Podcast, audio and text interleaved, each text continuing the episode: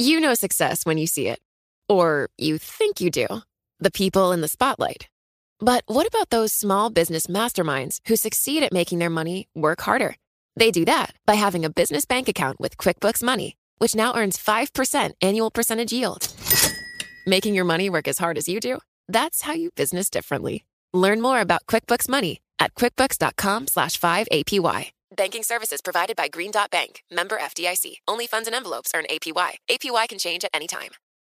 Collaborate for a greener future at the Bloomberg Green Festival, a groundbreaking celebration of the thinkers, doers, and innovators leading the way. From design and culture to technology, science, and entertainment. Hear from inspirational speakers and immerse yourself in climate solutions. July 10th through 13th in Seattle.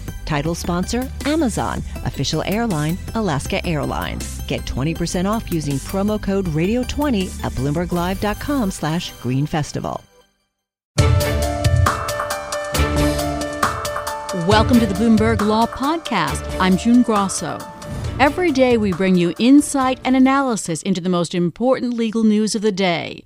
You can find more episodes of the Bloomberg Law Podcast on Apple Podcasts, SoundCloud, and on bloomberg.com/podcasts. The Washington Post and New York Times have reported that President Trump wanted to fire Robert Mueller in June 2017, something that Democratic Senator Richard Blumenthal called stunning.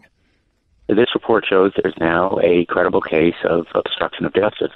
But even if Mueller has an obstruction case, Bloomberg News is now reporting that he may put any charges on hold as he finishes other key parts of his probe into Russian election meddling.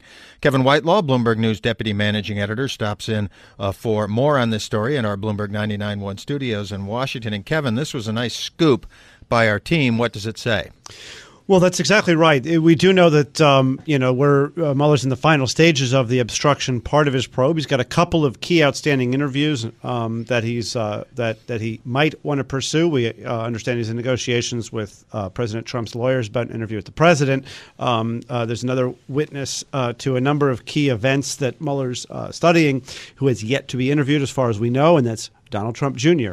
Uh, those are two high profile interviews, but sort of the sequencing of how you sort of hold those interviews and close out a portion of this probe um, is very is a very complicated decision for him, given that there's other aspects of the probe that are um, going to take weeks or months to to complete. And so there's a, a, a, growing sense and growing belief that there's a chance Mueller could, even if he decides to essentially conduct the interviews and effectively wrap up the probe, he may essentially keep his findings, you know, withhold his findings for a while, while he then turns his attention to other elements of the probe and and and and, and goes from there.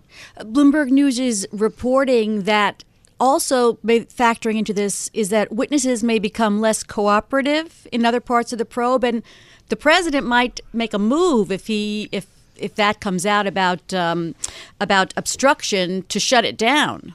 Well, that's right. You have the problem where you, um, if to the degree that Mueller makes charges, then that potentially provokes one set of conflicts. If he effectively clears um, anybody on this side of it, then that's suddenly going to say, "Hey, it's time to wrap up. Let's go." And and uh, we know we know for various reasons he's got weeks and months of work on a number of different areas in the probe. So um, he's got all of that hanging over his head, along with obviously the, the, the, sort of more existential threat of the president deciding to try to find a way to, to, to simply fire him if he gets too close. So there are a number of, uh, uh, of those calculations that factor in. We do know there are several key episodes that uh, uh that Mueller and his team are focusing on for in just sort of trying to figure out whether there was indeed any effort to obstruct justice, and those include a couple of key meetings. Uh, one was uh, discussed the, the the decision to fire FBI Director James Comey. Uh, the other was uh, a, a, discussion aboard Air Force One over the uh, uh, response to reports about uh, a meeting organized at Trump Tower that included Trump Jr. and Jared Kushner, the president's son in law. So, walk us through the timing on all of this, keeping in mind that there's uh, something happening uh, this November. Uh, what is it? Uh, oh, oh yeah, yeah some kind of election. Midterms, yeah, yeah. I mean, I, we don't really have a lot of of information on the timing. Um, Mueller doesn't have a deadline per se, other than maybe a political one. So he, he's made it clear through his methodical approach so far that he's going to take the investigation wherever he thinks it needs to go. Uh, but at the same time, I, I don't think he's looking for ways to to stretch it out. So um, he's clearly feeling pressure to, to keep moving. We've seen a succession of indictments and plea deals, uh, including an indictment of 13 Russians for social media activity during the election. We are expecting at some point there to be another set of indictments of another indictment of a set of Russians for hacking. We haven't seen that yet. We're, we're we have reason to believe that that's in the works, um, and so that's one of the next things we're looking for that could effectively come at any time. And, and, there's still other aspects of the probe that we've had a lot less visibility into, including questions of how deep, if at all, uh, Mueller really is going into the finances of either the president, Trump org, or uh, Jared Kushner's company. So there's a lot of questions we still don't know, even as we we, we have some some new insight into some of the decision making and uh, uh, processes that are that are going on right now. So Mueller has to prove corrupt intent on Trump's part for the obstruction part of the case, if he intends to go after him for obstruction. And could he be putting the obstruction case on hold because he wants to talk to Trump? And his attorney and Trump's attorneys have been fighting that tooth and nail. Well, you know, it's it's interesting. The the you know, as we understand it, Trump's legal team has actually been in negotiations since late last year. Um, negotiations that we're told have actually gone on relatively smoothly and constructively, but with um, no end in sight. There's well, still what, no what, no interview. Yeah, but, but, what's unclear though is where the which side the delay is on. Um, uh, there does seem to have been a flurry of activity uh, with with Mueller that uh, uh, has, in other words, just his, his, investigation continuing. So you know, you saw Steve Bannon meet with Mueller a few weeks ago. You know, the president's going to be essentially the last or one of the last interviews that Mueller would want to have when it comes to an obstruction case. So he wants to interview absolutely everybody, and it feels like there's a couple more alleyways and side doors that that Mueller wanted to go down before he gets that interview. There is a very good question though as to whether or not as to when that interview would actually happen and and if if there is a delay, um, you know, a lot of he said she said over over which side might be responsible for it. Also, want to remember that there are these investigations going on on the Hill. Uh, the House Intelligence Committee investigation has obviously kind of, you know, broken down to a, a part into a partisan mess. But where does the Senate uh, Intelligence Committee investigation stand? Well, that's still basically the, the there's two investigations in the Senate. That's the truly sort of out, you know, the, the, the most serious of them, the most bipartisan of them that's ongoing. The Judiciary Panel is continuing to look at certain aspects with elements and glimpses of bipartisan work, but the Senate Intelligence Panel is where uh, you are seeing a, a much fuller effort to try to be bipartisan. Having said that, there are disputes over what public hearings might still be held before this thing is wrapped up, and that seems to be one of the biggest outstanding questions that they have uh, as to whether or not that will have a bipartisan conclusion to it. But in the meantime, they are aiming to release an interim report on election security ahead of the midterms. Uh, that's something that we could tell that obviously Mueller was was interested in, given the indictment of the, the social media, uh, uh, the Russians doing the social media attacks. The Senate Intelligence Committee also has a, fair, has a lot of interest in this topic. So that's a report we could see in the coming days or weeks. Kevin, it seems as if Mueller is going into different areas. Is that because we're just learning about those areas, or he is actually expanding the investigation? That, that's a very, very good question, and and um, uh, you know I think it's probably a little bit of both. This is a this is investigation. It's very complex, and because the Mueller team is basically as tight as basically any of these organiz- uh, uh as any probe like this has ever been, leaks are very selective and tend to come um, in some cases from from the witnesses, and some of those might be self-serving or, or or carrying out a grudge or whatever, and others are legitimately real real information. So sorting through what's real, what's not is, is a challenge. Sorting through what's new and what's not is a challenge. Um, but there do seem to be some areas that have come to light in recent weeks or months that do seem to be genuinely new to the probe. And I think everyone's still trying to figure out exactly what this means and how seriously Mueller's taking these things. I mean, remember, I'd caution just because he asked a witness about a particular topic doesn't mean he's fully investigating that topic. These are hours and hours of interviews he's doing with each witness, or his he team looks like doing. a serious guy. Well, that's right. But he's going to be asking a lot of questions, and some of the things are the ones he's going to be targeting, and others are just going to be testing the waters. And it's very hard to sort through all of that from from the outside. Sure. Kevin Whitelaw, Bloomberg News Deputy Managing Editor. Thank you. Foreign nations and U.S. customers harmed by President Trump's steel and aluminum tariffs face a slow legal fight challenging the tariffs, and the role of U.S. courts in the global dispute is likely to be limited. Joining me is Matt Gold, adjunct professor of law at Fordham University and former deputy assistant U.S. trade representative. Matt, countries can complain to the World Trade Organization, but that is less like litigation and more like a dispute settlement process. Explain the process if a foreign country claims against makes a claim against the U.S. there. Sure, I'd be glad to. Um, the process has three basic stages. The first stage is what's known as consultations. It's like an opportunity to settle the case before you're into litigation itself. The parties are required to engage in consultations, but if consultations are going nowhere, within a relatively short period of time, the countries that brought the case can call them to an end and move on to the next stage.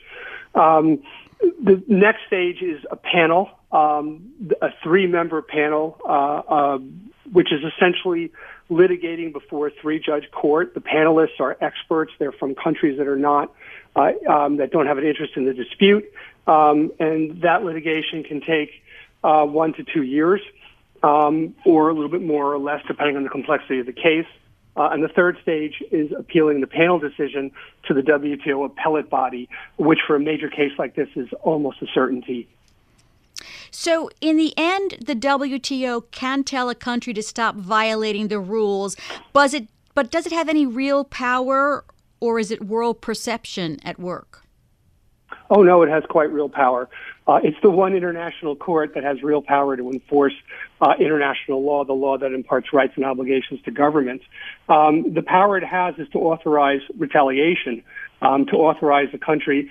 Uh, if, if other countries demonstrate, for example, the United States has violated WTO rules at the end of the process, the, the WTO appellate body um, will first, the appellate body rules that the U.S. has violated the um, WTO agreements and explains why and how it gives the United States a chance to bring itself into compliance. But then the fourth and last stage, if the United States fails to, to uh, change what it's doing, uh, is to authorize retaliation. Then there's really a fourth procedure by which the countries that took us to court propose to the appellate body what kind of retaliation they want to engage in. It'll be some kind of trade barriers against U.S. goods or services going to their countries. Uh, and then the WTO appellate body will authorize specific uh, such trade barriers, specific retaliation. The EU has already threatened to retaliate against the U.S. Might it do that before going to the WTO? Well, there's always a risk of that. Um, that would really send us into a downward spiral. The whole point of the WTO dispute resolution process is to give countries uh, a legal mechanism for retaliation so that we don't run into you violated the treaty and in response we're going to violate the treaty and everything goes into a downward spiral that collapses the global trading system. Um, instead, the process, first of all, gives the countries uh, an opportunity to settle disputes. Second of all, it, it's a process where it takes a little bit of time so everyone can, can sort of have cool heads. Um, it gives the country that's violating the rules a chance to get its own political act in order because usually there's some kind of domestic political uh, um, forces pushing the violation, um, and they have some time to, to, to fix that. But at the end of the day, if if the um, retaliation is authorized by the WTO, then the retaliation is not another violation, um, and that also sort of helps everything from going into an uncontrolled downward spiral. So the Trump administration has already exempted Mexico and Canada from the tariffs. They may make more exceptions. How does that affect the U.S. argument before the WTO that the tariffs are based on national security needs? Uh, the U.S. N- never had a winning argument before the WTO. Um, there's two different sets of law here. There's the U.S. law and there's the international law. Um, on the international level, in order for the United States to impose trade barriers that we would otherwise not be entitled to impose under our trade agreement obligations, uh, if we're using national security as our reason, um, we would have to have we'd have to either be in time of war or we'd have to be in an emergency in international relations, which is generally understood to be the things that happen right before you're actually in a war. Um, but in any event, um, we don't have either. We, we, we have nothing that could even be close to an emergency in international relations. What we have are U.S. government officials that can envisage an unlikely but theoretically possible future scenario where there would be a World War III um, global ocean shipping would be disrupted. We would not be able to import steel or aluminum uh, in meaningful quantities because they need to go by ocean freight, not air freight. Uh, and we wouldn't have sufficient capacity for our own domestic economy during that disruption. The fact that you can envisage a theoretical but unlikely future does not even come close to you currently right now having an emergency. Uh, so there's no question that we don't qualify uh, for that um, that uh, national security exception that's in the General Agreement on Tariffs and Trade, the GATT Article 21, and as a result, we are violating our normal bindings with respect to the um, the duties that the ordinary customs duties that we're allowed to impose uh, on these goods. So we never had an argument. Um, our, our, our complete absence of argument uh, to defend ourselves in the WTO is a more complete absence of argument. But the big difference, though, that it does make um, is under U.S. law even if the U.S. were authorized under WTO rules to impose these barriers, there still would be the question of whether the Congress. We'll have to leave president. it at that. We'll pick we'll pick this up again, I'm sure, Matt. Thanks so much. That's Matt Gold of Fordham Law School. Thanks for listening to the Bloomberg Law Podcast. You can subscribe and listen to the show on Apple Podcasts, SoundCloud, and on Bloomberg.com slash podcast. I'm June Grosso. This is Bloomberg.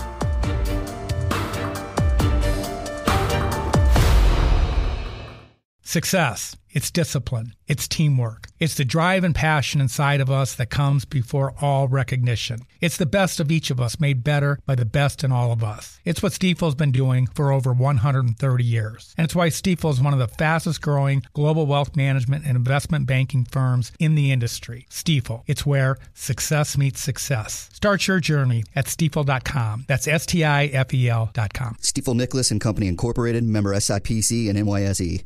The countdown has begun. This May, a thousand global leaders will gather in Doha for the Qatar Economic Forum powered by Bloomberg, held in conjunction with our official partners, the Qatar Ministry of Commerce and Industry and Media City Qatar, and premier sponsor QNB. Join heads of state, influential ministers, and leading CEOs to make new connections and gain unique insights. Learn more at QatarEconomicForum.com.